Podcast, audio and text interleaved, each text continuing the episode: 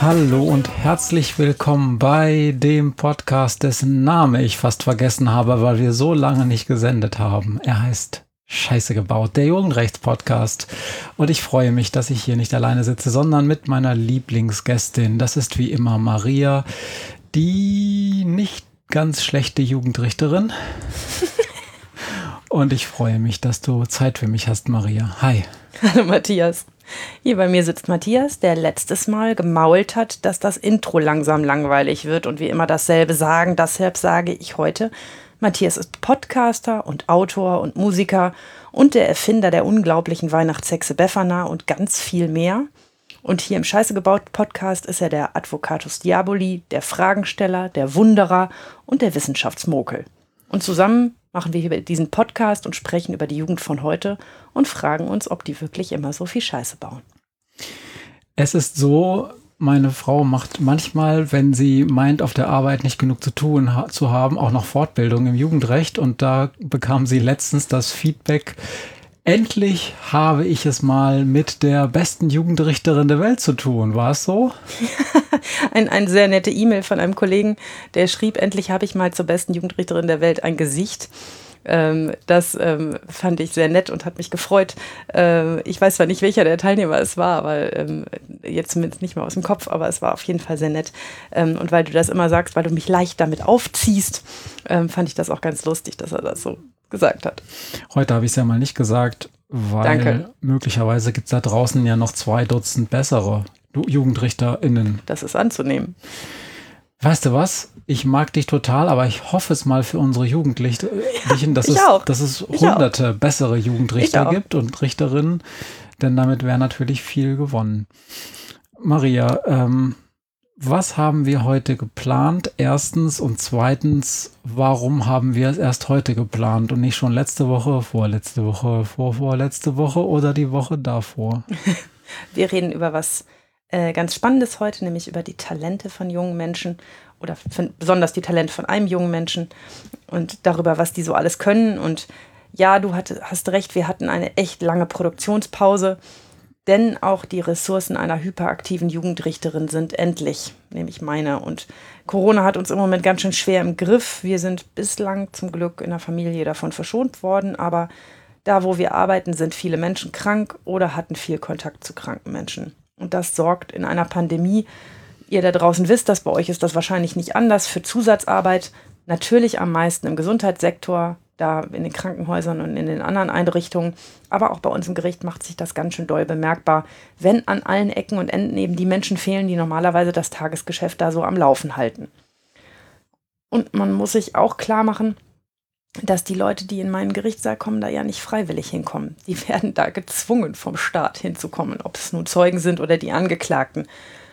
Und gerade in so einer Pandemie, wo alles nicht so richtig safe ist und wo man nicht so richtig sagen kann, wo ist es denn jetzt noch nötig hinzugehen und wo geht man besser nicht hin, ist das ein tägliches Abwägen, wie viel Zwang ich in diesem Zusammenhang eigentlich verantworten kann. Denn ich weiß auch, dass die Jugendlichen, die bei mir ins Gericht kommen, so zu 80 bis 90 Prozent nicht geimpft sind. Ich frage die ganz oft.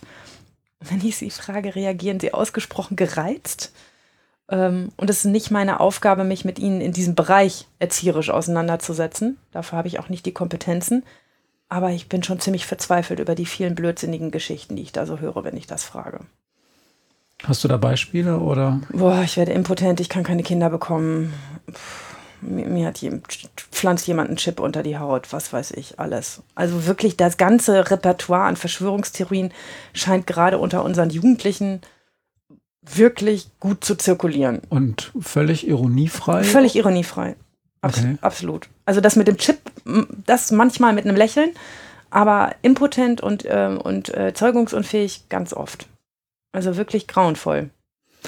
Warum sollten unsere Jugendlichen noch besser oder anders sein als der Rest unserer komischen Gesellschaft? Ja. Naja, ich muss auf jeden Fall ganz oft entscheiden, wie, wie, inwieweit ich das Setting da noch verantworten kann. Ne? Wir verhandeln mit Masken und wir haben die Fenster auf und wir haben so komische Trennwände, von denen wir heute wissen, dass sie nichts helfen, aber wir haben sie da trotzdem noch stehen.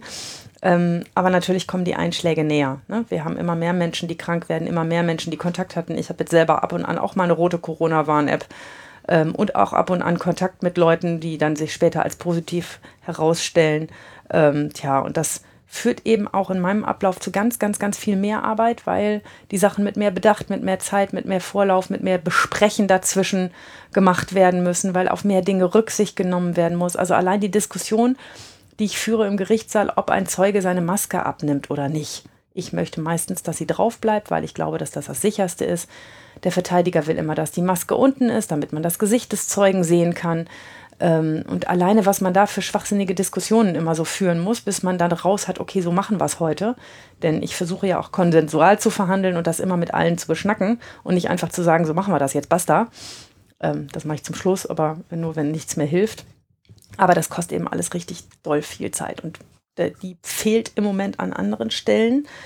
Ähm, denn in, der letzten, in den letzten Wochen kann man so sagen, in denen wir hier den Podcast nicht produziert haben, den wir normalerweise schön regelmäßig alle zwei Wochen gemacht haben, da hat mich so viel mehr Arbeit angeflogen, ähm, dass das wirklich nicht drin war, abends noch eine Folge aufzunehmen.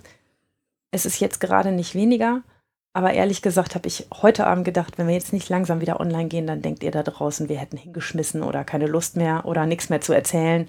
Und das ist alles nicht der Fall. Man muss dazu noch sagen, dass du ja nicht nur deine Verhandlungen aufwendiger durch diese ganzen Diskussionen gestalten musst, sondern dass du auch innerhalb deiner Organisation ein bisschen Personalverantwortung hast und auch da diese ganzen Diskussionen zu führen hast. Ne? Ja, jeder, der im Moment Personalverantwortung hat, weiß, wie viele Stunden am Tag er mit dem ganzen Quatsch drumherum beschäftigt ist. Mhm. Wie nimmt man bei 2G plus welchen Leuten welche Tests ab? Wann muss das wo vorgezeigt werden? Wer kontrolliert, ob das auch wirklich so ist? Dann die Einzeldiskussion mit jedem Einzelnen, ob man wirklich seinen Impfausweis vorzeigen muss oder nicht. Ne? Und äh, also nicht nur das, das jetzt in der Kontrolle der letzten Sachen, sondern diese ganzen Verwaltungsabläufe. Wir kriegen, ich weiß nicht, die wie viel hundertste Corona-Verordnung wir da gerade reingeballert kriegen. Und immer wieder muss die einer lesen und sich fragen, okay, was sind die neuen Regeln? Wer muss über was informiert werden? Fallen jetzt alle Weihnachtsfeiern wieder flach, die wir vorher angeleiert haben und so weiter und so fort. Ja. Das ist natürlich wirklich viel Arbeit und dann kommt dann noch dazu, dass du auch in der Qualifizierung anderer JugendrichterInnen sehr aktiv bist, ne? Genau, ich mache gerade ganz viel in Fortbildung, ähm, weil wir einen neuen Paragraphen bekommen werden im Jugendgerichtsgesetz. Darüber erzähle ich in einer anderen Folge bestimmt noch mal mehr. Aber da wird drinstehen, dass Jugendrichter jetzt nicht nur in der Jugend, im Jugendrecht besonders erfahren sein sollen. Das sollten sie sowieso, aber das steht da jetzt explizit drin, sondern dass sie auch über Kenntnisse in Kriminologie, Pädagogik, Sozialpädagogik und Jugendpsychologie verfügen sollen. Und ähm, ja, da versuchen wir gerade Dinge anzuleiern, dass all diese Kenntnisse auch an den Mann und an die Frau kommen. Viel, viel Arbeit ich sitze hier und mir ist abends langweilig, wie ihr alle bestimmt euch denken könnt. Und ich denke mal, ah, hat sie heute vielleicht Zeit? Ach Quatsch, doof. Nein, ich habe auch eine Matze Menge arbeitet auch viel. ich freue mich tr trotzdem umso mehr, dass es heute bei uns beiden mal geklappt hat und dass ich eine Sendung mit dir machen darf und wir hier ein paar schöne Minuten miteinander verbringen dürfen. Ähm, ist ja nicht so, also das muss man vielleicht mal einmal zwischendurch, hat mir neulich ein Hörer geschrieben, dass er nicht so richtig kapiert hat, in welchem Verhältnis wir zueinander stehen. Wir haben das irgendwann ganz am Anfang mal gesagt, wir sind verheiratet. Matthias und ich sind ein Ehepaar, wir teilen Tisch, Bett, Kinder, Erziehungsaufgaben und noch jede Menge andere Verantwortung, so dass wir uns heute auch schon länger über den Tag gesehen haben, nicht nur die paar Minuten hier im Aufnahmestudio.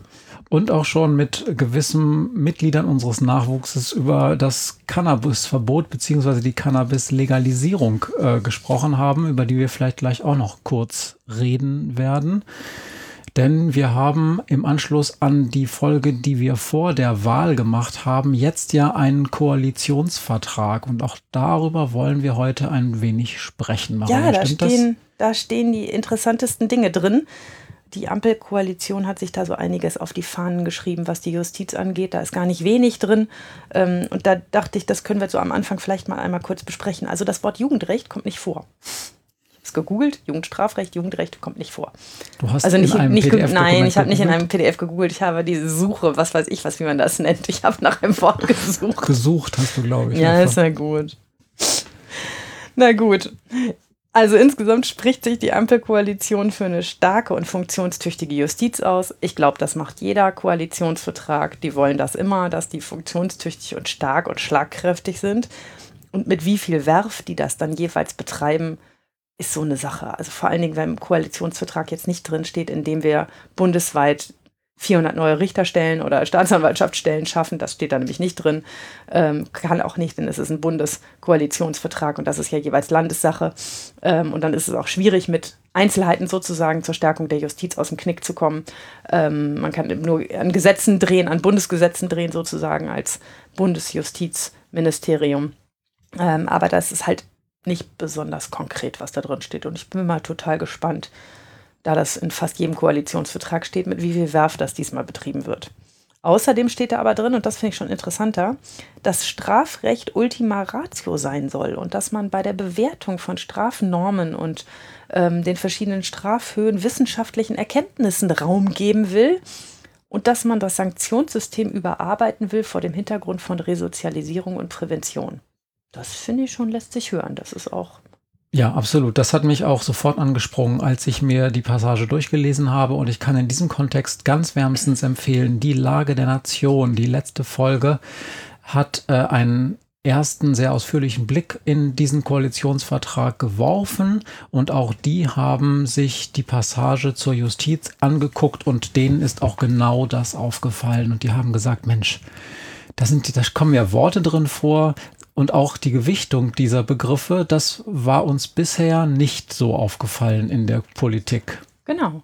Also wenn Politik mal versteht, dass ähm, mit Sanktionen zuschlagen irgendwann nötig ist, aber vielleicht vorher noch andere Dinge laufen könnten, die Sachen besser machen könnten. Das wäre ja mal eine schicke Idee, wenn Politik verstehen würde. Darauf haben wir jetzt schon anderthalb Jahre rumgehackt. Ähm, dass Strafschärfung übrigens nicht zu weniger Straftaten führt, sondern nur dazu, dass die Bevölkerung denkt, die Politik wird was machen, was sie in Wirklichkeit nicht tut, weil sie genau das Einzige tut, was kein Geld kostet, nämlich die Strafgesetze verschärfen. Wenn das da mal ankäme, das wäre sehr schön und ich freue mich, dass das so im Koalitionsvertrag drin steht. Vielleicht folgt da ja einiges draus. Und gerade so das Thema, wir überarbeiten das Sanktionssystem, da gehen bei mir große, große Ohren an weil ich ja immer wieder sage, das Jugendrecht ist schön, aber das Erwachsenenstrafrecht ist ätzend, weil es gibt nur Geld oder Knast als Strafe. Geld haben die immer alle nicht. Ja, was soll denn am Ende passieren, außer dass wir Leute, die viele Straftaten begehen, viel einsperren? Und davon hat auch niemand so richtig was, ganz oft zumindest nicht. Ähm, und wenn sich mal jemand dafür erweichen könnte, zu sich Gedanken darüber zu machen, ob das vor dem Hintergrund von Resozialisierung und auch von Prävention ja auch vielleicht gegen Erwachsene mal ganz schlau wäre, darüber nachzudenken, ob die zum Beispiel gemeinnützig arbeiten könnten, an irgendwelche gemeinnützigen Organisationen Geld zahlen können, irgendetwas tun können, um ihren Schaden wieder besser zu machen, den sie angerichtet haben. Boah, wäre vielleicht mal ein Ding. Also wir sind da nicht im Erziehungsrecht, im Erwachsenenstrafrecht, aber das macht es ja nicht sinnloser. Nee, absolut nicht. Und ähm, dieser ganze Spirit von wir gucken uns mal an, was wirklich äh, funktioniert und was die Ziele sind, der zieht sich auch durch andere Passagen durch. Ich, äh, Maria hat mich eben ein bisschen überfallen mit der Idee, wir machen jetzt wirklich diesen Podcast heute Abend. Darum habe ich diesen Koalitionsvertrag nicht nochmal vorlesen, aber ich kann mich erinnern, ich habe so Worte wie evidenzbasiert ja. gelesen. Ja, ja. Das heißt, man sollte sich wirklich angucken, was denn die empirische Wissenschaft zu bestimmten Formen von Sanktionen sagt. Ich habe auch gelesen, ähm, daran erinnere ich mich auch sehr gut, weil ich mich damit früher sehr beschäftigt habe, ähm, dass man auch die Strafverfolgungsstatistik und auch die Strafstatistik der Polizei ähm, verbessern möchte. Es soll ein, äh, eine Etablierung oder ähm, des Periode, periodischen Sicherheitsberichts mhm. geben. Das bedeutet im Prinzip die Datenlage darüber, was eigentlich an Straftaten, an Kriminalität passiert, soll verbessert werden. Und das ist ein riesiges Ding. Ihr müsst euch vorstellen, ähm, bei der Wirtschaft, da kennen wir das ja, da gibt es diese sogenannten Wirtschaftsweisen, die legen immer dieses Frühjahrsgutachten und das Herbstgutachten vor. Das kennen wir alle und sagen, ja Mensch, klar, muss es ja geben. Wir müssen ja wissen, wie die Wirtschaft läuft, damit die Regierungen und die Parlamente auch über die künftige Haushaltslage Bescheid wissen, also was man an Steuergeldern einplanen kann. Dafür braucht man das. In der Wirtschaft ist es also ganz normal, dass es Sachverständige gibt, Männer und Frauen, die jedes Jahr von der Bundesregierung beauftragt werden, ähm, ein eigenes unabhängiges Gutachten darüber zu äh, erstatten, so läuft's. In der Sicherheit gibt es das nicht. Ich glaube, es gab zwei periodische Sicherheitsberichte in den letzten 20 Jahren und das ist immer mal so auf Zuruf. wenn mhm. irgendwer mal die Idee hat, jetzt passt es uns gerade in Kram oder wenn irgendeine Wissenschaftlerin, ein Wissenschaftler oder ein Gremium besonders lange gebaggert hat.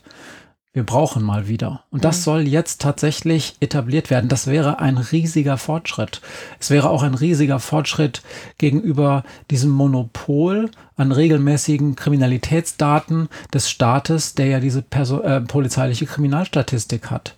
Und darauf fußen ganz viele unserer Annahmen über Kriminalität, was nicht so schlecht ist. Die Polizei macht das ganz okay. Problem ist, es ist ein Tätigkeitsbericht der Polizei über ihre eigene Arbeit mit allen Höhen und Tiefen. Ähm, das ist keine unabhängige Statistik über die Lage der Kriminalität in Deutschland. Es ist ein Bericht über die Arbeit der Polizei in Deutschland und was mhm. sie an Kriminalität mhm. registriert. Das sind zwei sehr unterschiedliche Dinge. Ja, und auch die Strafverfolgungsstatistiken werden ähm, justizintern geführt. Ähm, auch das, ne, wenn man das mal ausgliedert und sagt, lass uns da doch mal ein großes Auge drauf werfen, was eigentlich wie funktioniert und warum. Ah, ich fürchte oder ich glaube, da können wir als Justiz nur von profitieren, ähm, wenn wir etwas Ähnliches wie die fünf Wirtschaftsweisen Fünf? Ja. Ich glaube, es sind fünf. Momentan sind es aber, glaube ich, nur vier, weil man sich über die Besetzung des fünften nicht einigen konnte. Okay. Ist ja auch egal. Ähm, aber auf jeden Fall da mal ein bisschen, wie oft haben wir in diesem Podcast schon gesagt, also gerade so zum Thema, was ist mit Heranwachsenden, also Menschen zwischen 18 und 21, ähm, im Jugendstrafrecht und warum fordert die Politik immer wieder, dass man die nach Erwachsenenstrafrecht bestrafen müsste? Wie oft haben wir schon gesagt, es gibt keine einzige wissenschaftliche Grundlage dafür, dass das eine schlaue Idee ist. Im Gegenteil, es gibt jede Menge Forschung dazu aus den verschiedensten Fachrichtungen, die sagen, nein, nein, nein, das ist eine blöde Idee, lass die im Jugendstrafrecht. Und ähm, allein bei dem Thema wäre es mir so lieb, wenn wir da mal ein bisschen mehr evidenzbasierte Datenlage reinkriegen würden. Ähm, das wäre schön. Überhaupt Daten. Ja. Daten sind immer besser als keine Daten, sondern Gefühle oder Normen oder Annahmen sagt unser Wissenschaftler. Ja, Normen sind äh, natürlich sehr beliebt in der Rechtswissenschaft, weil Gesetze sind Normen, aber die müssten aus meiner Sicht sehr häufig nicht einfach nur auf anderen Normen basieren, sondern gerne auch mal auf Daten. Daten. Mhm. Was ich auch total interessant war, in, fand in dem Koalitionsvertrag, war so Passagen darüber, dass die Hauptverhandlung in Bild und Ton aufgezeichnet werden soll. Schluck. Bin gespannt, wie das mit meinen nicht öffentlichen Jugendverhandlungen, das wohl eher nicht, ähm, aber wie das sein soll, dass Urteile anonymisiert veröffentlicht werden sollen. Auch das schwierig, wenn man so wie ich ganz, ganz, ganz viele persönliche Dinge in so ein Urteil reinschreibt. Also selbst wenn ich den Namen rausschwärzen würde, könnte man meine Jugendlichen ganz gut erkennen, weil ich ja schreibe, wann sich die Eltern haben scheiden lassen und mhm. was die Lieblingsfächer in der Schule sind und irgendwelchen anderen Kram. Ähm, also das fand ich interessant. Es geht jetzt aber um das mit der Audiovisuellen Audio Aufzeichnung nochmal aufzuklären. Es geht jetzt nicht darum, dass zum Beispiel Presse berichten darf aus dem Gerichtssaal. Nee. Ne? Es geht nur um eine Aufzeichnung von Vernehmungen für die interne Verwendung. Genau, richtig. Um sozusagen nachvollziehen zu können, was in dieser Hauptverhandlung passiert ist. So, so zumindest stellt es sich im Vertrag dar. Ob das dann so ist, weiß ich nicht. Und ein ganz interessanter Passus es wird die Verteidigung jedes Beschuldigten vor der ersten Vernehmung sichergestellt. Da hat sich die Lage der Nation schon zu ausgelassen, wenn ich das richtig sehe. Ähm, ich, man darf mal gespannt sein, ob das jetzt heißt, dass jeder ein Anrecht auf einen Pflichtverteidiger hat aus Sicht der ähm, Koalitionspartner oder ob man einfach nur jedem eine Liste mit Verteidigern hinknallt und sagt, hier kannst du einen aussuchen, wenn du ihn bezahlen kannst. Das ist ja ein meilenweiter Unterschied.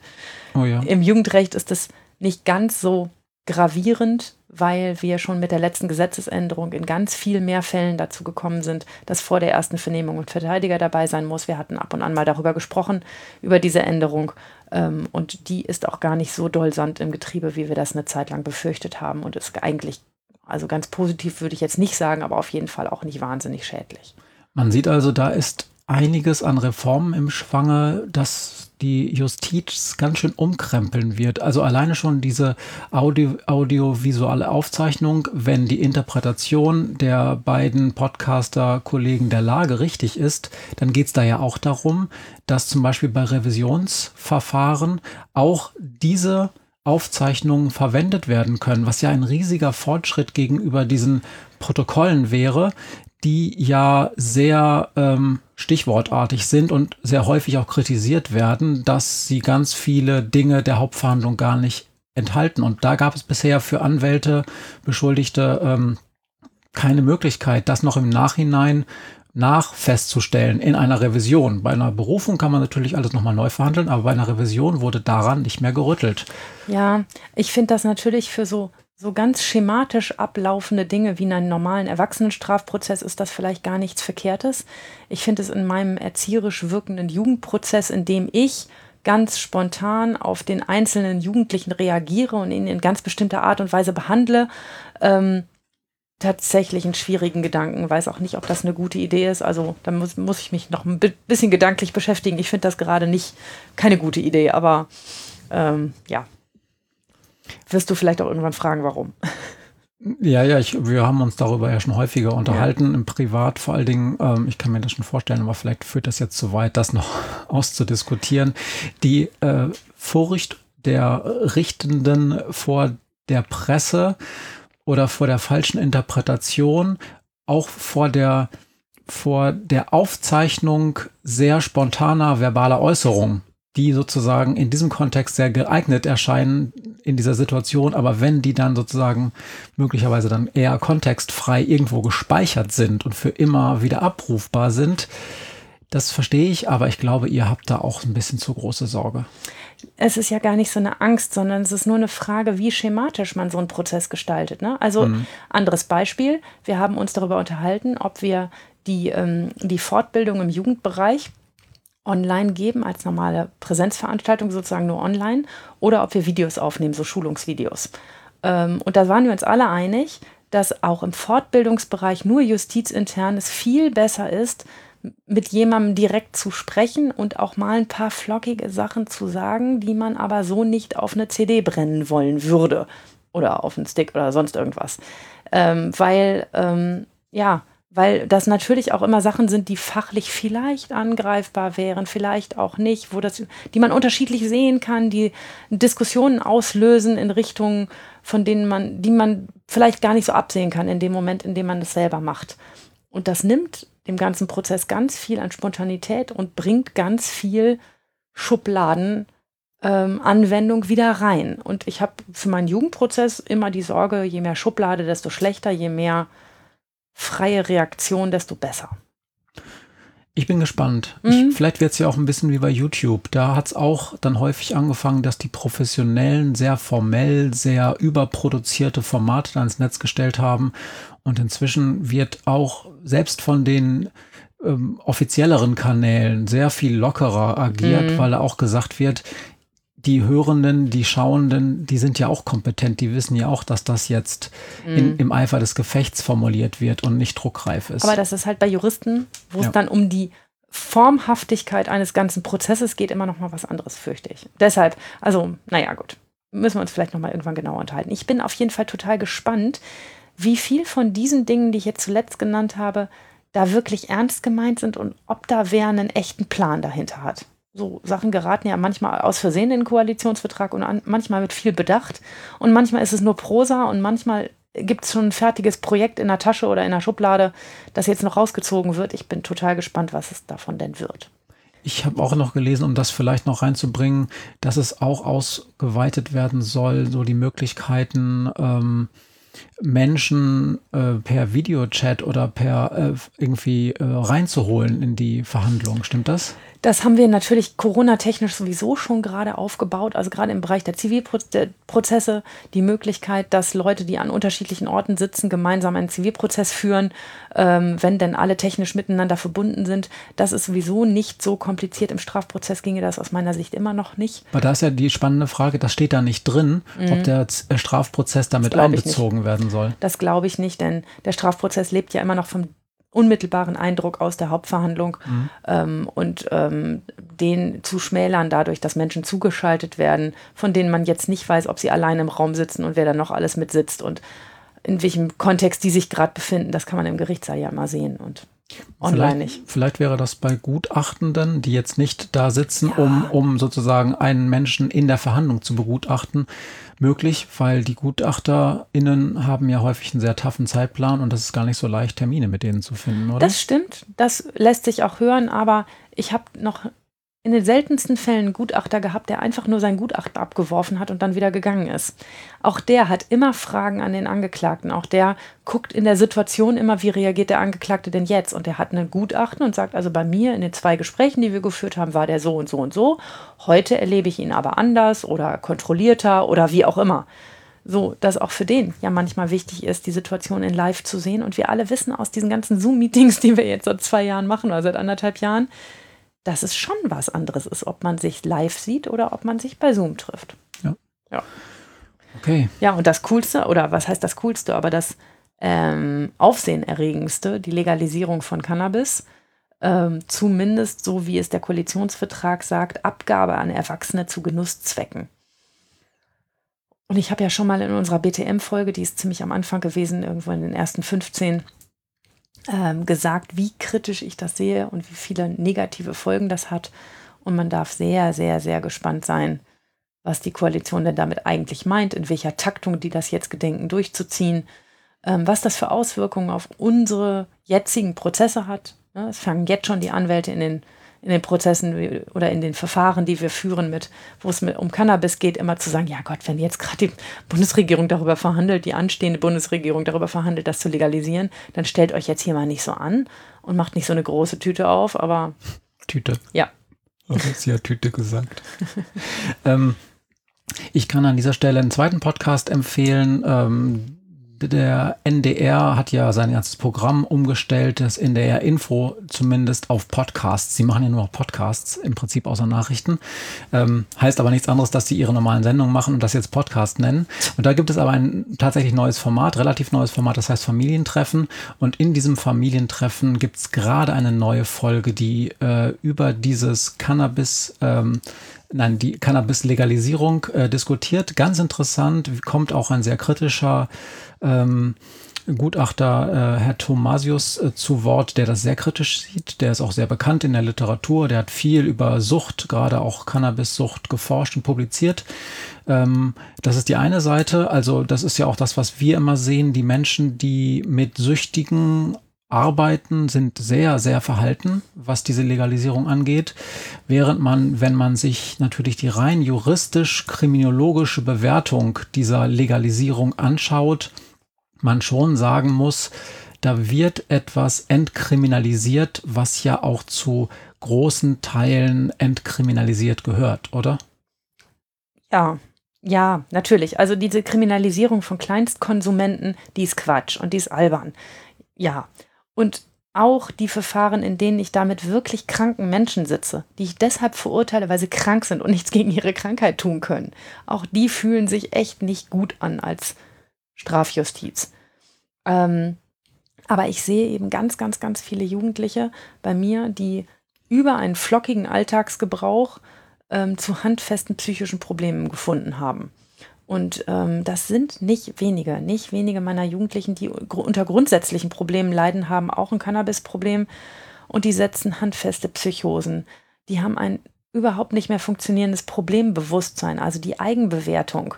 Ähm, was ist gerade mein Problem, was ist nicht mein Problem, laufe ich eigentlich gut oder nicht und läuft mein Leben gut oder nicht das funktioniert unter, unter Cannabiskonsum offensichtlich nicht mehr gut. Also die Reflexionsfähigkeit eines, eines Kokainabhängigen oder eines Heroinabhängigen ist weitaus größer als der von einem Cannabisabhängigen, weil der immer noch sagt, ey, chill mal, ist alles easy.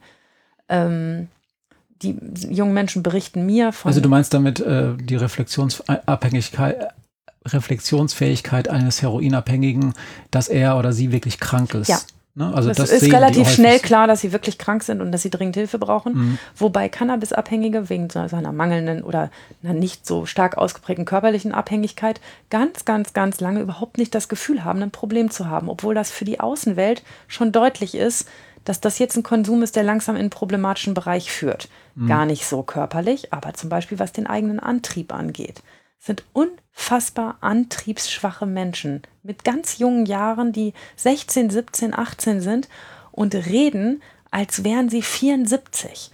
Also wirklich, als hätten sie das ganze Leben schon hinter sich und als wird da überhaupt nichts mehr kommen. Die von massiven Schlafstörungen berichten, von, also wenn es ganz traurig wird, dann sagen sie, immer wenn ich aufhöre zu kiffen, dann kann ich nicht mehr lachen.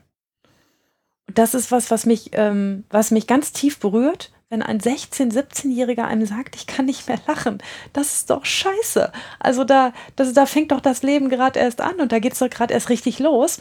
Und wenn die so, so einen ähm, so ein Habitus bekommen von, ja, ist doch eh alles easy und egal, ähm, ja, das ist halt also das ist nicht schön anzugucken, sagen wir mal so. Und damit habe ich irrsinnig viel zu tun und das verzerrt meinen Blick bestimmt auch ein bisschen weg von den Menschen, die alle zwei Wochen auf einer Party immer einen Joint rauchen. Das ist wahrscheinlich überhaupt nicht schlimm, ähm, auch aus meiner Sicht nicht. Aber ähm, wenn sich das verfestigt und wenn das ähm, in, in so Strukturen führt, weil es eben auch angenehm ist, weil man besser reden kann, sich besser fühlt, ähm, sich besser in einer Gruppe fühlt, ähm, sich äh, vielleicht selber mehr mag wenn man ein bisschen lockerer ist, als wenn man nicht so locker ist.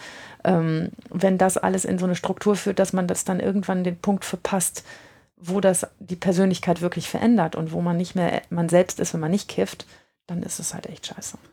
Es ist natürlich klar, dass auch dieser Koalitionsvertrag an keiner Stelle sagt, dass Cannabis an Jugendliche abgegeben nein, werden nein, nein, soll. Aber wir wissen oder wir können sehr guten Gewissens sagen, dass die große Verfüg oder die bessere Verfügbarkeit dieses Stoffes dann in der Öffentlichkeit ähm, dadurch, dass Erwachsene das Zeug dann kaufen dürfen, es auch für Jugendliche besser verfügbar macht. Und darum, egal wie man jetzt dazu steht, zu diesem, zu dieser Legalisierung, es werden bis zu vier Milliarden Mehreinnahmen durch Steuern genannt, die jetzt der Staat einnehmen kann bitte nehmt dieses Geld und investiert es in vernünftige Prävention. Und zwar nicht nur irgendwelche ähm, Feigenblattaktionen. Wir brauchen da ein engmaschiges Kontrollsystem dafür, wie sich die Lage entwickelt. Und wir müssen auch eine Prävention haben, die diesen Namen auch verdient.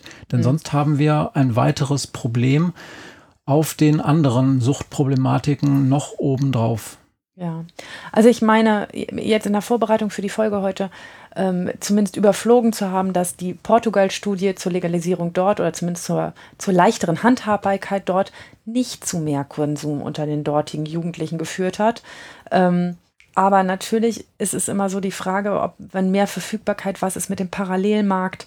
Ne, es wird ja nicht ähm, in der Apotheke oder in welchen Geschäften, auch immer lizenzierten Geschäften man das dann wird kaufen können, ähm, ja nicht das mit dem ganz, ganz, ganz hohen THC-Gehalt geben, sondern vielleicht so Zeug, das nicht ganz so reinknallt. Ähm, und dann ist die Frage, ob, wenn die Leute jetzt aber an weit über 10-prozentiges THC-gehaltiges äh, Cannabis gewöhnt sind, ob sie sich das denn nicht trotzdem draußen auf der Wiese kaufen oder was dann der daneben her funktionierende Schwarzmarkt macht, all das. Ich hoffe wirklich, dass das ernst gemeint ist, das evaluierend wirklich gut zu begleiten und eine Menge Geld in Prävention zu stecken. Denn, also was die letzten politischen Entwicklungen mit dem Rauchen gemacht haben, mhm. das hat ganz gut funktioniert. Das kann man echt nicht anders sagen. Und das ist gut gelaufen. Und wenn man das auch bei Cannabis so gut schafft, dann ist mir ja gar nicht so bang drum. Also dann denke ich, wird unsere Justiz auch entlastet dadurch, dass wir diese ganzen kleinen Konsumenten nicht mehr haben, die, die irgendwie an jeder Ecke mit 0,7 Gramm aufgegriffen werden und dann ernsthaft vor Gericht landen. Ja. Wir werden sehen. Also in Kanada zum Beispiel, was ja auch so ein Modellland ist und auch als ähm, Land genannt wird, wo man sich orientieren kann in den Ergebnissen. Dort gab es zum Beispiel eine äh, zumindest leichte Steigerung des Konsums nach der Legalisierung. Wir werden es jetzt einfach sehen und vielleicht, wir hoffen ja beide, dass es die schlimmsten Befürchtungen nicht eintreffen und dass wir möglicherweise keine Verschlechterung der Lage, was die Sucht angeht, bekommen und dafür eine Verbesserung, was die Entkriminalisierung angeht. Mhm. Okay. Was ist eine reine Hoffnung, ja.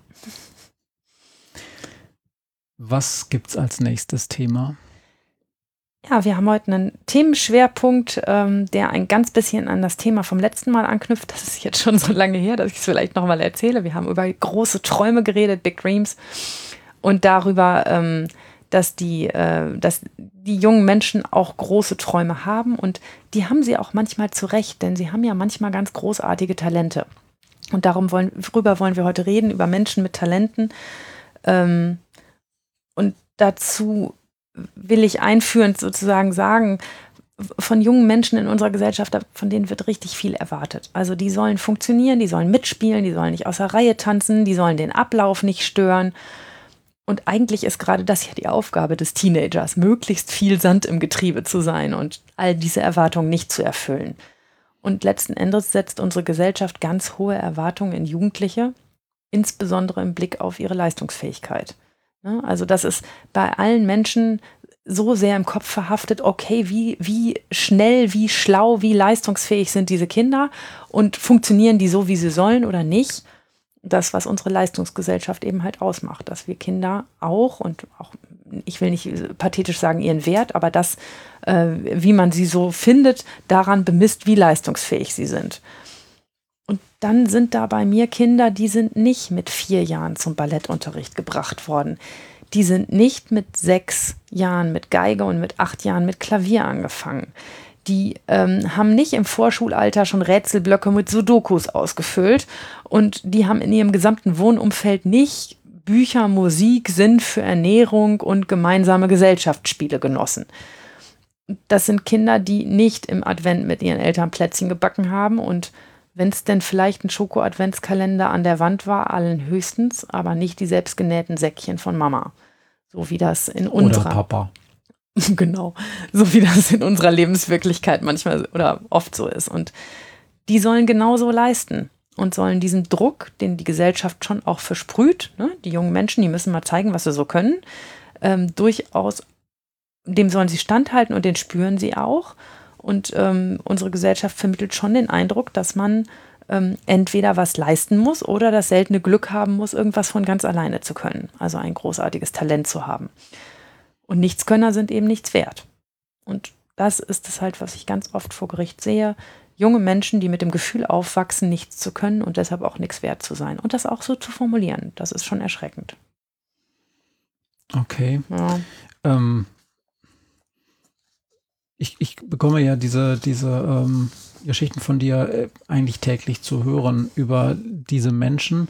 Aber es ist doch so, dass diese, diese jungen Menschen da nur sehr selten schon im jungen Alter kapitulieren, sondern versuchen sich dagegen in irgendeiner Form aufzulehnen, gegen dieses Nichts gelten und nichts können, oder? Nee, die merken das sehr, sehr schnell. Also sie merken sehr schnell, dass dass sie sich dann nur noch mit Gewalt oder mit, äh, oder mit Angst und Schrecken durchsetzen können oder mit anderen Dingen, die kontraproduktiv und negativ sind, aber dass sie sich mit was Positivem hervortun, ähm, das, ähm, das fällt eben ganz oft ganz schnell hinten rüber und dieses das, was einen Jugendlichen eigentlich ausmacht, dieses Komm, mir steht die Welt offen und ich kann alles und, äh, und äh, alles, was ich tue, äh, wird geil das haben die schon ganz oft abgelegt, denn sie sind ja schon als Versager da. Wenn sie erstmal bei mir sitzen, haben sie ja schon versagt. Sie waren erstmal so blöd, eine Straftat zu begehen und zweitens so blöd, sich dabei erwischen zu lassen.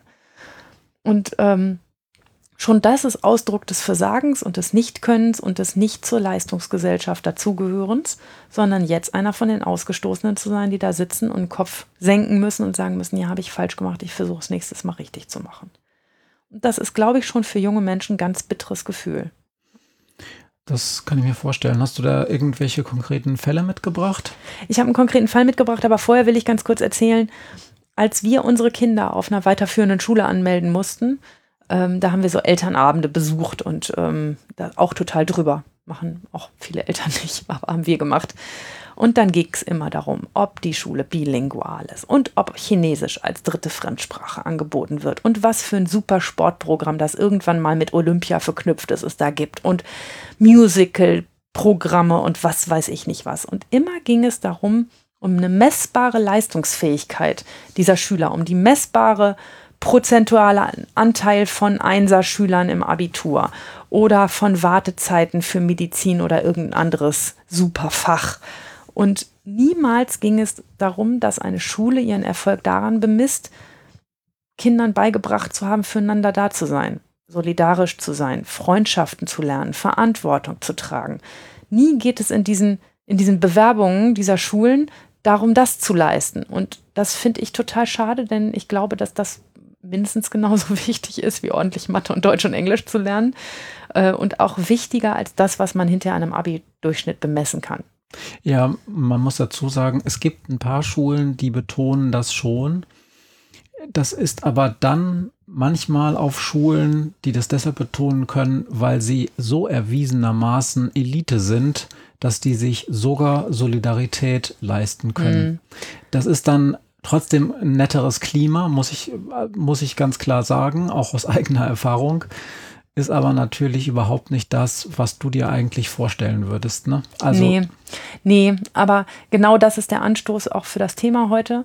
Denn ähm, für unser zweites Kind haben wir eine Schule gefunden und da sagte der Direktor auf dem Elternabend, jedes Kind kann irgendwas gut und wir finden schon raus, was ihres kann. Und da war für mich die Schulwahl irgendwie gesetzt, weil ich gedacht habe, ja genau, jedes Kind kann irgendwas und ihr findet raus, was es kann. Und die Jugendlichen in meinem Gerichtssaal, die haben das weder erfahren, noch hat es ihnen jemals jemand gesagt, noch spüren sie es. Also auch das ist ja eine Dimension, spürt man, dass man irgendwas kann, spürt man, irgendwo wird das Leben mich schon hinführen, wo, ähm, wo es gut für mich läuft. In welcher Form auch immer. Und das ist nicht so. Die haben immer das Gefühl, Störfaktor zu sein, Sand im Getriebe zu sein, nichts wert zu sein.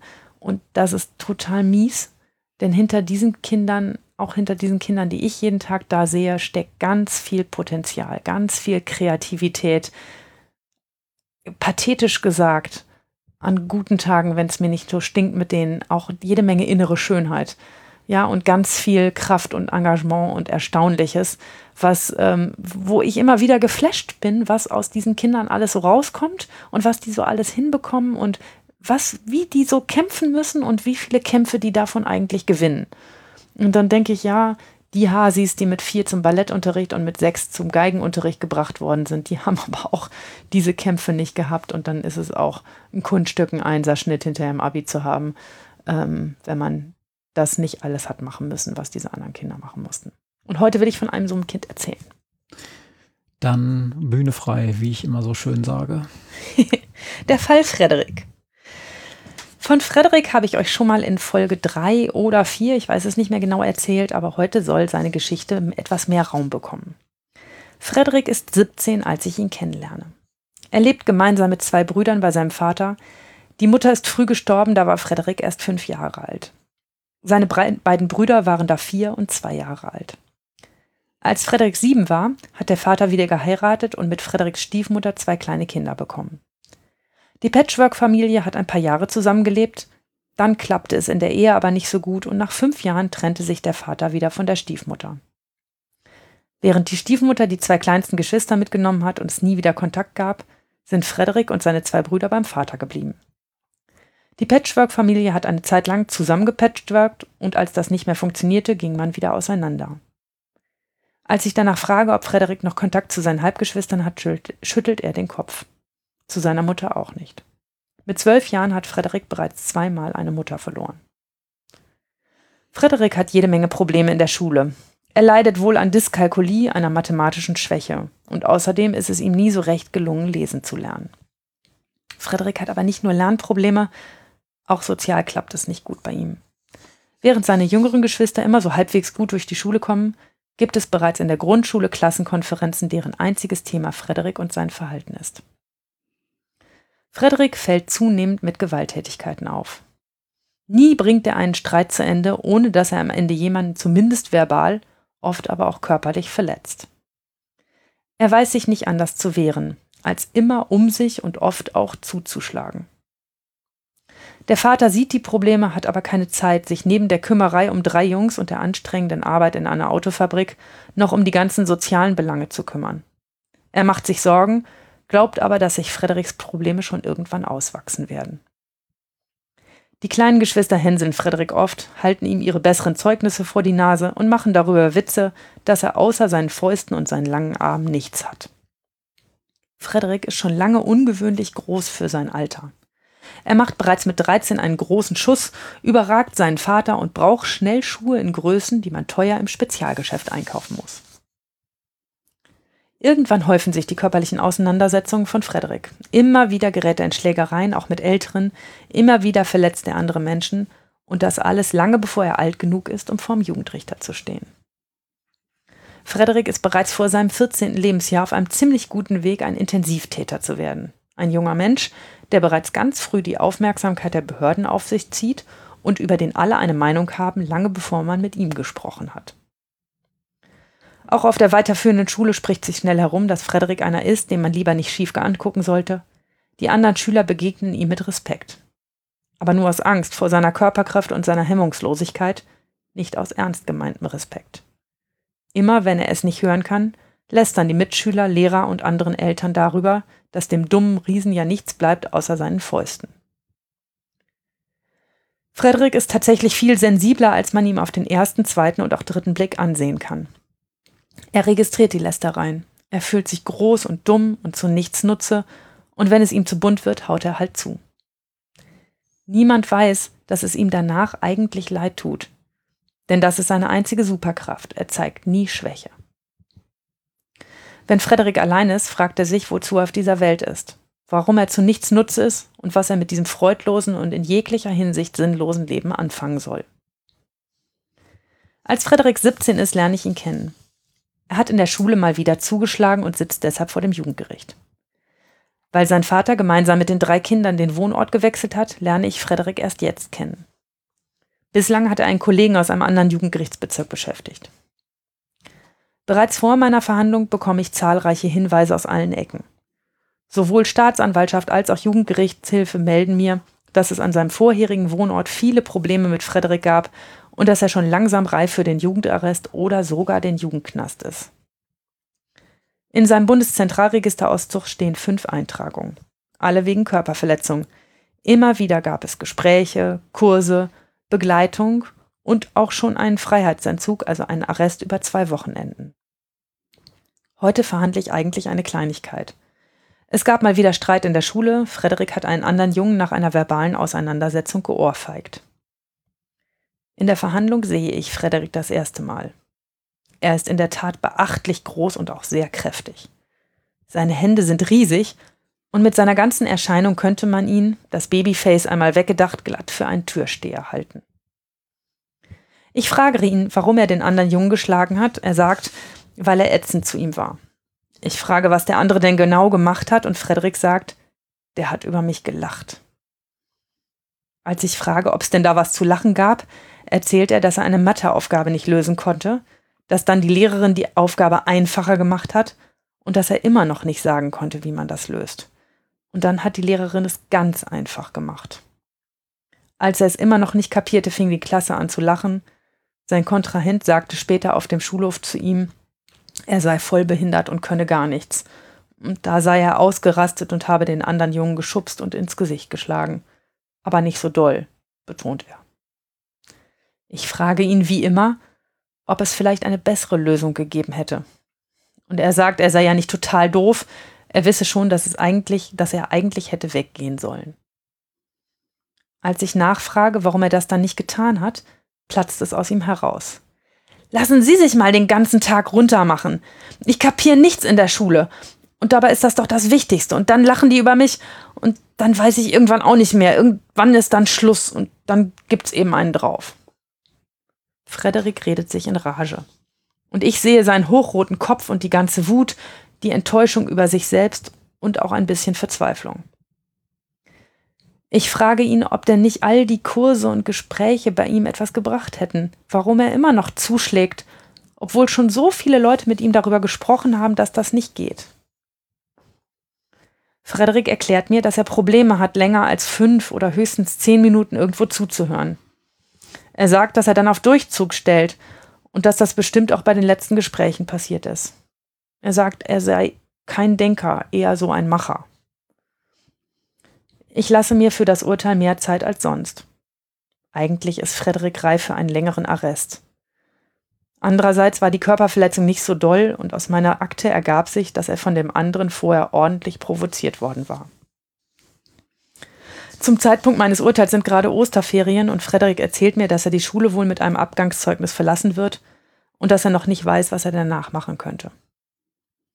Also verurteile ich Frederik zu Arbeitsstunden. Eigentlich sind Arbeitsstunden keine pädagogische Glanzleistung. Solange sie nicht wirklich pädagogisch begleitet werden, wird hier nichts aufgearbeitet, nichts besprochen, nichts vermittelt. Der Jugendliche merkt nur, dass man für lau arbeiten muss, um seine Strafe abzubrummen. Frederik bekommt 100 Arbeitsstunden. Das ist ganz schön viel für einen jungen Menschen, aber ich will ihm auch deutlich machen, dass das so nicht weitergehen kann und ich will, dass er eine Sanktion deutlich spürt. Die Jugendgerichtshilfe hat vorgeschlagen, Frederik in einem Altenheim arbeiten zu lassen. In seinem letzten Wort sagt er, er möchte endlich mal was Sinnvolles machen und so ist es abgemacht. Frederik muss 100 Stunden in einem Altenheim arbeiten. Nach sechs Wochen erhalte ich dann einen Anruf von der Jugendgerichtshelferin. Sie ist ganz aufgeregt und erzählt, dass sich das Altenheim gemeldet hat. Offenbar ist Frederik ein totales Talent. Zuerst war man skeptisch, weil er groß und stark und als gewalttätig bekannt war. Mit den alten Menschen aber zeigt Frederik eine ganz andere Seite von sich. Er wird vor allem da eingesetzt, wo die alten Leute hochgehoben werden müssen. Immer wenn bewegungsunfähige oder eingeschränkte Leute aufstehen sollen, das Bettzeug gewechselt werden muss oder sie geduscht, gebadet oder angezogen werden sollen, müssen sie hoch und angehoben werden. Frederik ist hier eine echte Hilfe, denn er ist so kräftig, dass sich bald die alten Pflegerinnen und Pfleger um seine Hilfe streiten. Und noch etwas wird deutlich. Frederik geht besonders sensibel mit den alten Leuten um. Wenn man einen Menschen hochhebt, kommt man ihm körperlich sehr nahe und das ist für beide Seiten nicht immer leicht und erfordert Fingerspitzengefühl. Das hat Frederik. Er ist sanft und freundlich und stark und hilfreich. Nach sechs Wochen bietet das Altenheim ihm einen Praktikumsplatz an. Man möchte ihn dort gerne bezahlen. Die 100 Stunden sind noch nicht abgeleistet und so wird bei mir angefragt, ob es in Ordnung sei, die verbleibenden gut 50 Stunden in der Praktikumszeit gegen eine geringe Bezahlung abzuarbeiten. Ich bespreche das mit der Staatsanwaltschaft und wir sind uns einig, dass Frederik die verbleibenden Stunden erstmal nicht abarbeiten muss. Wir wollen den Verlauf der Praktikumszeit beobachten. Nach dem Praktikum erhält Frederik einen Ausbildungsplatz. Das Altenheim ist absolut begeistert von ihm. Der Leiter schreibt einen Brief an das Gericht und die Staatsanwaltschaft und hierin beschreibt er Frederik als einen einfühlsamen, freundlichen und lernwilligen jungen Mann, der in seinem ganzen Haus sehr beliebt sei und von allen gemocht werde. Es gibt ein Abschlussgespräch mit Frederik und der Jugendgerichtshilfe. Er sagt, er hat etwas gefunden, was er gut könne. Seitdem gehe es ihm gut. Er hat nie gedacht, dass es etwas gäbe, was anderen nicht und er dafür gut könnte. Außer zuschlagen vielleicht. Jetzt weiß er, dass das nicht stimmt und dass es ein gutes Gefühl ist, irgendwo hilfreich zu sein. Er will nie wieder jemanden schlagen. Alle sprechen sich dafür aus, die Arbeitsstunden als erledigt zu betrachten, das tun wir dann auch. Ich bin nicht sicher, ob Frederik in seinem ganzen Leben seine Wut wird weiter kontrollieren können. Aber er hat etwas gefunden, wo er gebraucht wird und das ist der richtige Ansatzpunkt, denn es gibt kein Kind, das nichts kann. Irgendeine Sache kann jeder und wir müssen sie nur finden. Ja, sehr schöne Geschichte. Ich kenne die Geschichte natürlich und das ist eins dieser Beispiele, ja, wo man natürlich, wenn man die das erste Mal hört, so ein bisschen sogar Tränen in den Augen hat, weil man so denkt, warum kann das nicht alles so passen? Nee, es passt nicht immer alles so schön, aber das hat schön gepasst. Aber es, äh, es erinnert mich oder es, es zeigt eine Sache auf, die wir ganz häufig vergessen. Und das betrifft nicht nur Leute wie Frederik, die große Probleme haben, sondern ganz viele, die auch kleinere Probleme haben. Dass diese Zeit, wo diese Jugendlichen dann in Konflikt mit dem Staat kommen, eine ist, wo nur eine ganz, ganz kleine Menge von Talenten gefordert ist nämlich das Talent in der Schule zu funktionieren. Mhm. So böse muss man das ja mal sagen. Es gibt Leute, die sind glücklich in der Schule. Ich zum Beispiel war wirklich glücklich in der Schule, nicht in diesem, in diesen Unterrichtsstunden. Da habe ich genauso renitent und gelangweilt geguckt und auch agiert wie alle anderen auch. Aber alles, was diese Schule sonst noch anbieten konnte, an AGs, an Freizeitaktivitäten, habe ich alles mitgemacht und die Schule war ein zweiter Lebensraum. Für mich war das, ich war wie ein Fisch im Wasser. Aber ich habe auch gesehen, dass ganz viele von meinen Mitschülerinnen und Mitschülern überhaupt nichts damit anfangen konnten. Und weil die Schule so ein wichtiger Teil dessen ist, was das ganze Leben dieser Jugendlichen ausmacht, wenn die da nicht funktionieren, werden sie als komplette Versager abgestempelt. Und das ist so gemein, denn die Schule hat ja nur ein ganz bestimmtes Portfolio auf junge Menschen zu reagieren und bestimmte Dinge von ihnen zu verlangen, die überhaupt nicht das abdeckt, was die Talente der Überhaupt jungen Menschen nicht. betrifft. Also ähm, das, das ist manchmal fangen die sich aus den unerklärlichsten Gründen wieder, irgendwann macht es Klick, irgendwo passiert irgendwas im Hirn und es funktioniert. Und es für unsere Gesellschaft, also wenn unsere Benchmark wirklich ist, du bist dann ein funktionierendes Mitglied dieser Gesellschaft, wenn du es heile durch diese Schule durchgeschafft hast. Ja, das ist aber auch wirklich nicht besonders innovativ. Das ist nicht besonders kreativ und das ist auch nicht besonders ressourcenfreundlich. Denn da sind ganz viele Ressourcen und die muss man nur woanders abholen. Ich weiß, dass das schwer ist in so einer Schule. Wir wollen nicht auf Lehrern rumhacken. Ne? Genau, Aber es geht nicht darum, dass wir jetzt äh, Bildungsbashing oder nee. Schulbashing machen wollen. Im Gegenteil, Bildung ist super und wichtig.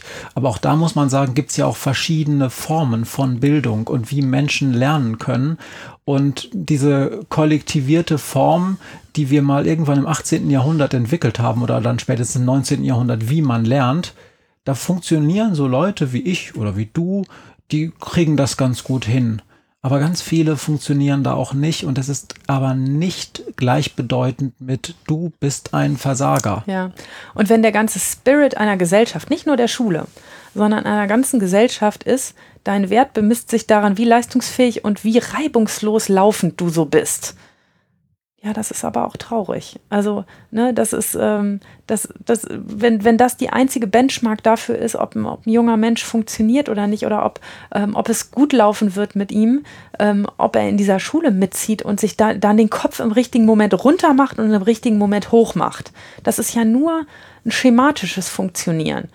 Ähm, und sicher gibt es eine Menge Schulen und auch eine Menge Lehrer, die auf individuelle Individualitäten gut eingehen können und die das auch gut fördern können an bestimmten Stellen. Aber das Gros in unserer Schule ist eben, bist du ein Störer, ähm, dann gehörst du nicht dazu. Und das ist ja auch bitter, wenn sich alles immer nur über Leistung ähm, produziert. Wenn das der Spirit einer Gesellschaft ist, dass Kinder so funktionieren müssen, ähm, ja, das, das merken Kinder auch. Ja, und ähm, es ist interessant, oder nein, es ist äh, wichtig, immer auch zu verstehen, dass diese Kriterien, die wir als Gesellschaft anlegen an Menschen, sich auch ändern und dass sie nicht absolut richtig oder falsch sind. Als Beispiel, ähm, es hat sich ja in den letzten 20, 25 Jahren zum Beispiel so, ein, so eine totale Wandlung ergeben gegenüber diesem Image, was diese komischen Typen haben, die da vorm Computer sitzen. Das waren ganz am Anfang die totalen Idioten-Nerds. Mhm. Und dieses, dieses Nerd-Bild hat sich allein in den letzten 15 Jahren total geändert, weil das äh, die Menschen sind, die man immer stärker gebraucht hat, die äh, auf einmal anderen Menschen Dinge am Computer erklären konnten, die dann häufig programmieren konnten und so weiter und so fort. Und auf einmal war das das Bild eines Typen, der vielleicht immer noch ein bisschen verrückt ist, aber der, der total akzeptiert ist in der Gesellschaft als Lebensweg. Und das ist bei ganz vielen anderen Profilen eben auch so. Und da geht es jetzt gar nicht nur darum, passe ich in die Schule, sondern passe ich in die ganze Gesellschaft. Ja. Und es ist natürlich schwer, wenn so Leute wie Frederik nur auf die Schnauze hauen können. Ne? Also passt man einfach schlecht rein. Das ist nun mal auch so. Das ist ja auch gut so. Auch das war vor ein paar Jahrzehnten vielleicht noch anders. Da war das vielleicht noch akzeptierter. Mhm. Ja, ja. Ja. Vielleicht hätte der in die, in die 40er und 50er Jahre gut reingepasst und wäre ein großer King gewesen. Aber heute war das eben nicht so. Es ist, es ist ähm, vielleicht, wenn, wenn ich so pathetisch über, darüber rede, dass jeder ein Talent hat, vielleicht für eine Jugendrichterin ein ganz schön freundlicher Ansatz. Aber ich bin davon überzeugt, dass gebraucht werden, als Mensch gebraucht werden, ein wichtiger Integrationsfaktor ist und ein wichtiger Stabilisationsfaktor. Und dass, wenn man sich wertvoll fühlt, ähm, man keine Straftaten mehr aus Frust heraus begehen muss andere schon. Das stimmt. Es gibt jede Menge selbstbewusste Menschen mit einem gesunden Standing in der Gesellschaft, die trotzdem Straftaten begehen. Aber gerade diese Körperverletzungsdelikte, wo sich die eigene Negativität ähm, oder die Negativität der eigenen Gefühlswelt auf andere überträgt, das sind typische Straftaten, die aus Frust passieren und dann passieren, wenn Leute sich selber nicht wertvoll fühlen. Also wenn ein Jugendlicher zum Beispiel sagt, den habe ich geschlagen, weil der hat mich so komisch angeguckt, dann sagt das was über eine sehr kurze Zündschnur und dann sagt das auch was über Gewaltbereitschaft, aber es sagt mir auch was über die Minderwertigkeitsgefühle dieses Täters. Denn ich gehe nicht so zu weit, dass man ich sagen würde, man müsste den allen über den Kopf streicheln, das ist falsch. Aber wenn wir irgendwas finden, was die gut können und wo man sie positiv bestärken kann, dann haben wir ganz viel in Sachen Prävention getan. Da bin ich ganz sicher. Ja, und ich glaube, dass das, ähm, man hat momentan manchmal ein bisschen das Gefühl, ähm, von einigen Menschen zu hören, dass wir eigentlich unsere Kinder, unsere Jugendlichen schon überbehüten und ihnen gar nicht oft genug sagen, dass sie zwar okay Klavier spielen können, laufen können, äh, Jojo spielen können, rechnen können, aber dass sie jetzt nicht die super geilen Überflieger sind.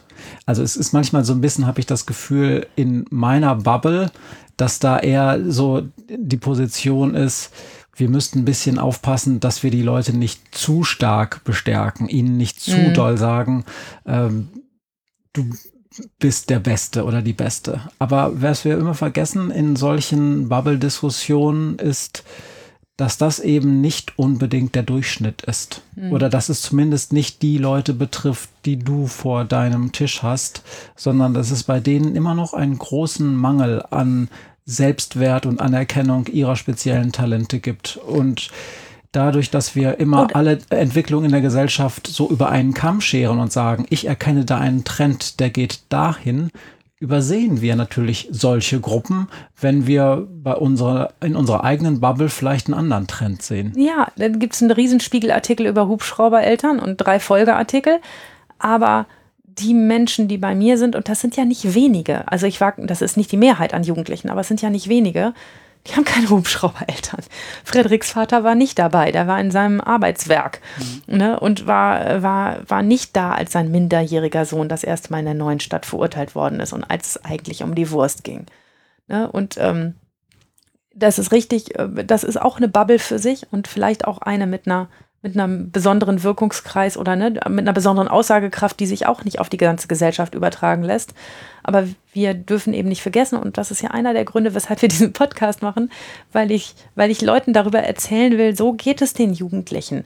Und das sind ganz, ganz, ganz oft Jugendliche, denen jahrelang niemand gesagt hat, das machst du gut oder das hast du gut gemacht allenfalls mal ein netter Lehrer in der Schule, der gemerkt hat, okay, ich muss mal irgendwie positiv bestärken oder irgendwie mal was hervorheben. Das läuft ja manchmal ganz gut. Aber wenn man das von seinem Elternhaus nie bekommt, von seinen Geschwistern nie bekommt, wenn man immer nur Ablehnung und Verlust hat, also bei Frederik kam ja auch dieser, dieser familiäre Verlust noch dazu, ne? wer in, in, in, als, als junges Kind bis zwölf Jahre zwei Mutterfiguren verliert, weil sie einem einfach abhanden kommt. Die erste ähm, durch ein Unglück und die zweite, weil sie einfach nicht mehr wiederkommt und keinen Kontakt mehr hat zu den Kindern, die sie fünf Jahre selber mit großgezogen hat. Ja, dann ist so auch ein scheiß Start in so ein Leben, kann man nicht anders sagen. Hast du denn das Gefühl, dass, ähm, dass jeder deiner Jugendlichen, jede, die vor deinem Tisch steht, ein solches Talent hat? Denn das ist ja immer das, was dann so Menschen wie dir entgegengehalten wird. Ähm, ja, ja. Sozialromantiker, ja. Genau, Sozialromantiker. Die Geschichte ist ja ganz nett, aber ich habe hier drei Beispiele, bei denen wüsste ich nicht, was das besondere Talent ist. Und ich weiß, dass wir das, dass wir das äh, auch in anderen Kontexten immer wieder diskutiert haben, wenn du so Dinge gesagt hast, wie zum Beispiel, jeder Mensch kann singen lernen. Du bist da, du bist da immer sehr ähm, optimistisch da drin, welche Talente Menschen haben. Also bei dem Singen, da ging es jetzt darum, Maria singt sehr gerne und behauptet, das könnte auch jeder und jeder andere auch. Und dann sagen Leute, ich kann es aber nicht. Und Maria sagt, doch, du musst es einfach nur genug machen und wollen und die richtige Anleitung haben, und dann klappt das schon. Aber das ist jetzt ein anderes Thema. Das ist ein Grund, da, du bist da sehr, sehr optimistisch mhm. und auch menschenfreundlich und ist das nicht tatsächlich, und das ist nicht böse gemeint, ein bisschen naiv, das so zu proklamieren? Also dass sich bei jemandem ein so deutliches Talent zeigt wie bei Frederik. Das habe ich selten. Und dass ich überhaupt als derjenige, der ja mit den Jugendlichen nur ganz kurz einen Berührungspunkt rauskriege, was ihr Talent ist, das habe ich auch nicht häufig. Aber ich glaube ganz fest daran, dass jeder Mensch was kann. Und dass jeder Mensch irgendwas gut kann und dass er das nur rausfinden muss, was er gut kann. Und das ist eine Frage der Menschenfreundlichkeit ja, oder ne, des, des positiven Ansatzes, wie man, wie man mit seinen Mitmenschen umgeht und was man von seinen Mitmenschen hält. Ähm, und mir begegnen da jede Menge Jugendlichen, die so scheiße frech zu mir sind und so rotzig, dass ich auch mit einem Riesenhals aus diesem Gerichtssaal rausgehe. Ich habe gerade letzte Woche leider einen angeschrien, wo, was, wo ich mich hinterher auch über mich selbst geärgert habe und gedacht hätte, hätte das mal gelassen. Der ist schon von genug Leuten angeschrien worden. Wenn du ihn auch noch einschreist, dann wird, macht das die Sache nicht gerade besser. Ähm, aber manchmal platzt mir halt auch der Kragen. Ähm, aber auch bei dem, ich bin mir sicher, dass so wie der sich mir gegenüber verhält und so wie ich jetzt auch reagiert habe auf ihn, wir, ich gemeinsam mit ihm sein Talent nicht rausfinden werde. Ähm, aber dass der eins hat, davon bin ich fest überzeugt. Ich glaube, da auf dieser Welt läuft kein Mensch, der nichts kann. Dein Wort in wessen Ohr auch immer. ja, das ist, ich glaube ja, man kann als Strafrichter und als Jugendrichter nur glücklich und zufrieden so viele Jahre arbeiten, wenn man diese positive Einstellung zu Menschen hat. Wenn man immer nur an das Schlechte im Menschen glaubt und immer nur überall das Böse und Fiese sieht, dann, ähm, äh, ja, dann, dann das, das macht ja auch was mit einem selbst. Und ich glaube, das ist auch eine Frage des Eigenschutzes zu sagen, komm, irgendwas Positives gibt es in jeder Scheiße. Aber ich habe es halt auch schon oft genug gesehen, dass es in jedem Mist oder in viel Mist auch positive Dinge gibt und positive Ansätze. Und hier der, der Frederik, der war echt ein super Ansatz. Also, und so leicht, so einfach. Ne, der war groß und stark, der konnte alte Leute hochheben. Punkt. Und der war sensibel. Das hat vorher tatsächlich keiner gesehen. Das habe ich auch nicht gesehen. Das war jetzt kein besonders gutes Feeling von mir, ne, sondern das war einfach nur Glück und Zufall, dass wir das Richtige für den gefunden haben. Das war jetzt keine, keine jugendrichterliche Glanzleistung. Das war einfach nur ein guter Zufall, dass was geklappt hat. Ähm, aber es hat mir gezeigt, dass, ähm, dass in jemandem, der von sich selbst denkt, er könnte gar nichts, nicht mal der selbst hat gedacht, er könnte irgendwas, dann am Ende doch was steckt, wo man sagt, ja, dann kannst du halt das gut, kannst Leute gut hochheben. Es ist auch gar nicht so selten, dass Menschen, die zum Beispiel häufig explodieren oder gewalttätig sind, dass das dann häufig nur, also bei jungen, ich rede jetzt von jugendlichen jungen Menschen, ähm, bei gleichaltrigen Leuten in einer ähnlichen Peer Group passiert.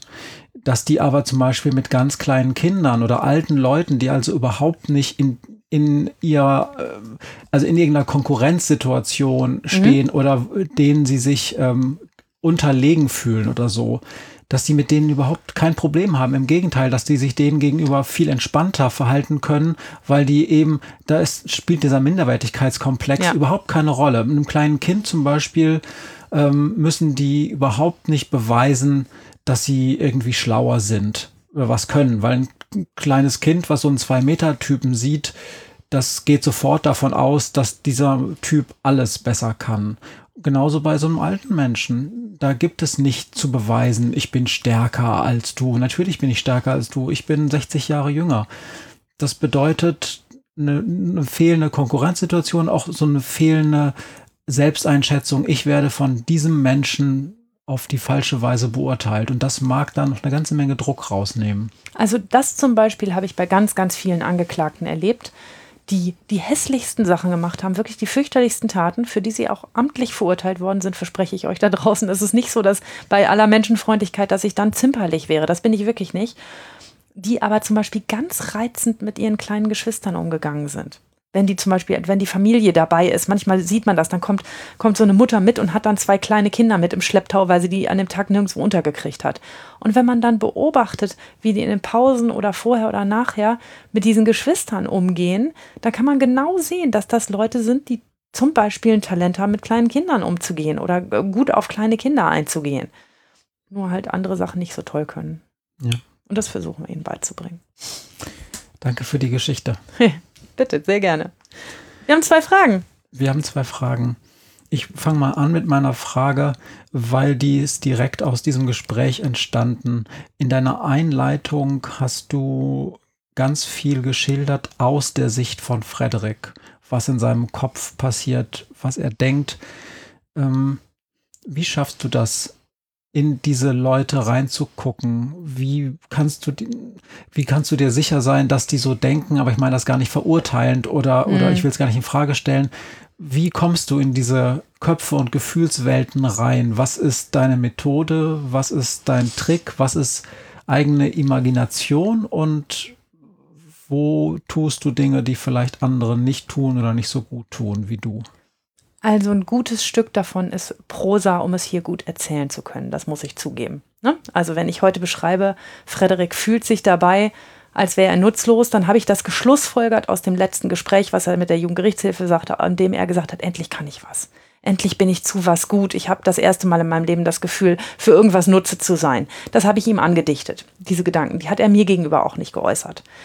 Aber ich versuche ganz viel mitzunehmen aus der Art und Weise, wie Jugendliche kommunizieren, also aus nonverbaler und verbaler Kommunikation mitzunehmen. Die erzählen mir natürlich ganz selten ihre Gefühle.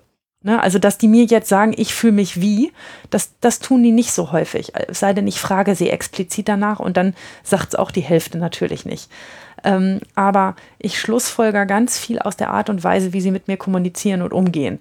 Ähm, ob sie schüchtern sind, aufmüpfig, auftrumpfend, ähm, selbstsicher, ähm, ob das sich im Gespräch ändert, ähm, ob ich merke, dass irgendwas von dem, was ich sage, bei ihnen im Kopf ankommt oder nicht.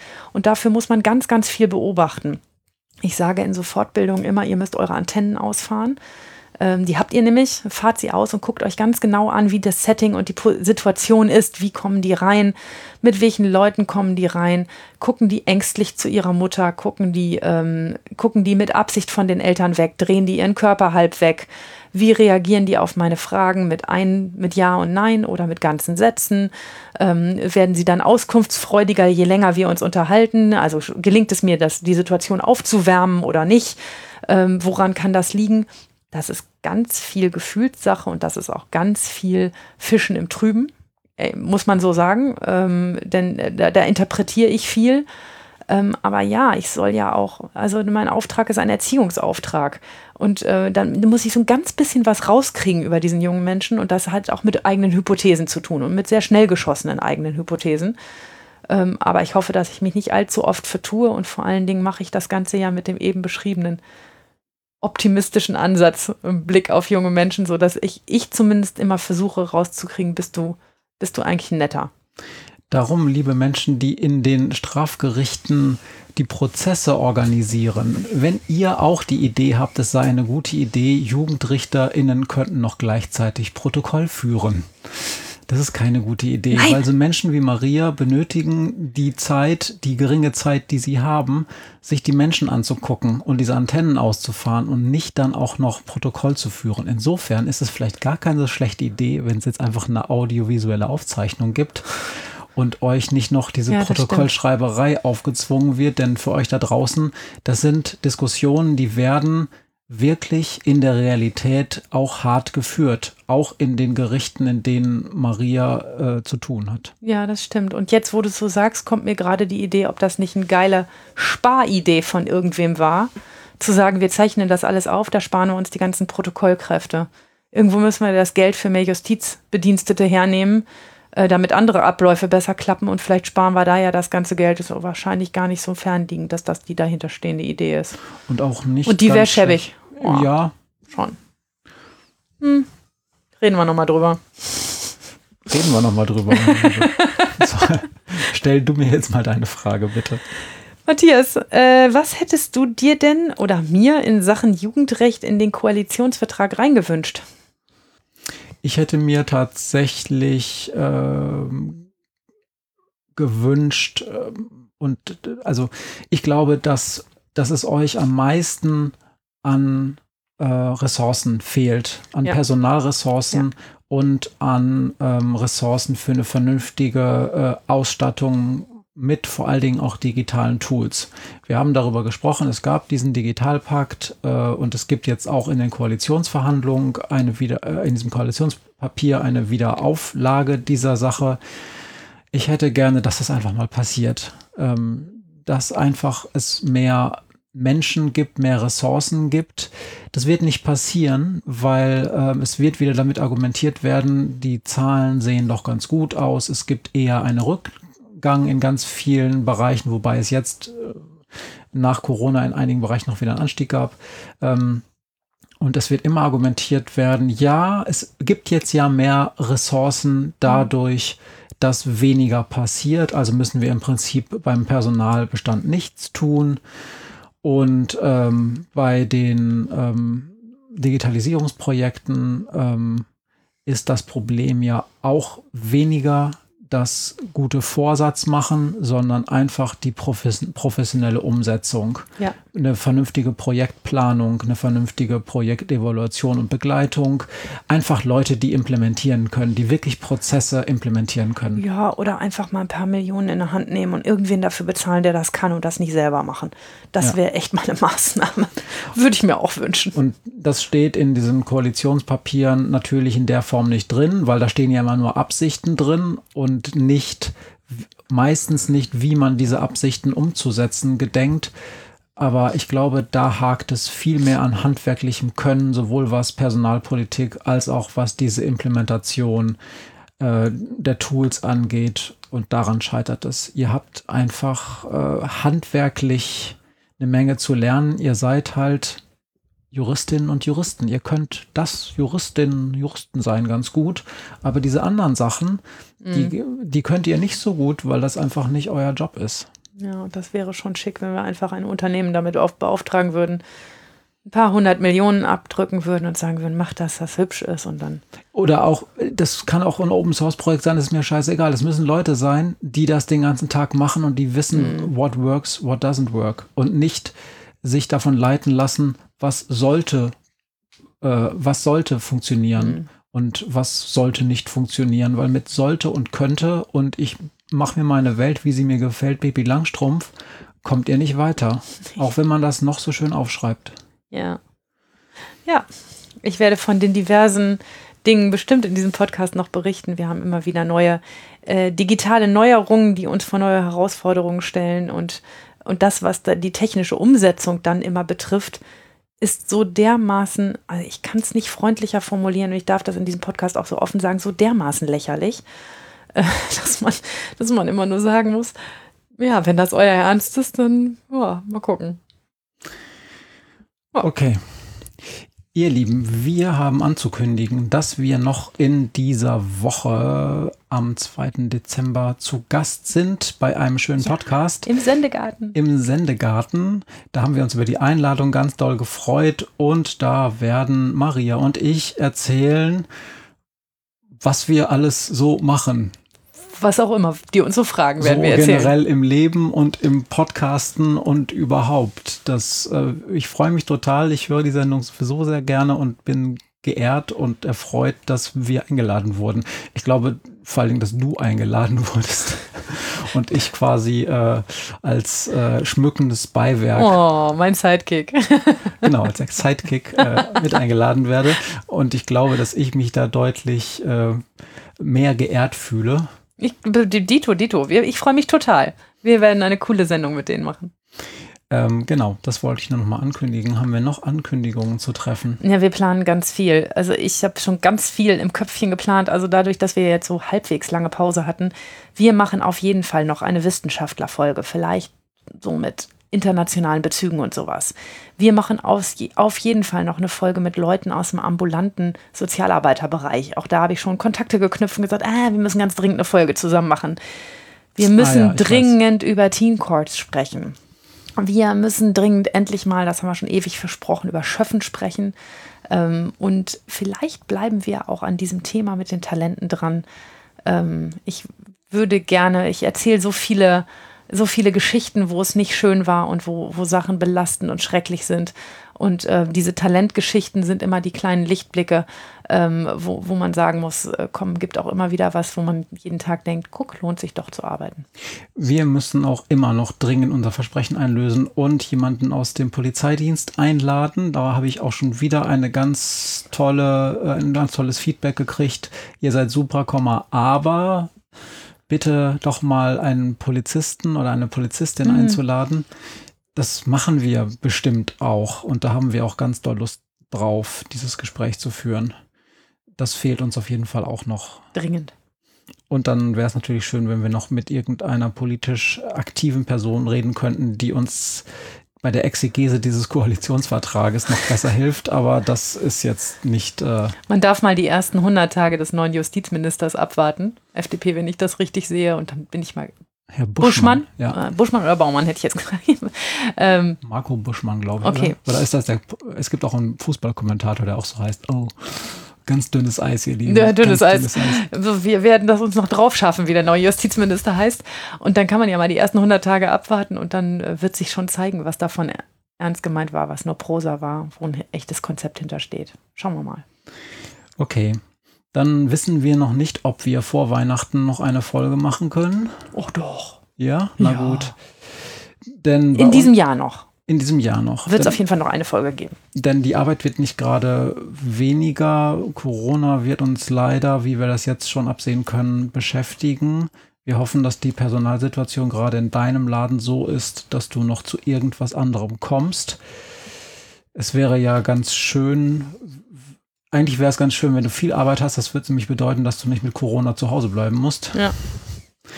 Und ich muss auch mal gucken, denn ich muss noch Advents-Podcasten. Das gucken wir mal, wie wir das hinbekommen. Schaffen wir schon. Okay. Dann danke ich dir für diese Folge. Dito. Wir sprechen uns privat in fünf Minuten wieder. Und mit euch reden wir noch hoffentlich vor Weihnachten. Noch in diesem Jahr. Tschüss, ihr Lieben. Ciao. If they can't understand it, how can they reach me? I guess they can't, I guess they won't, I guess they front. That's why I know my life is out of luck, fool.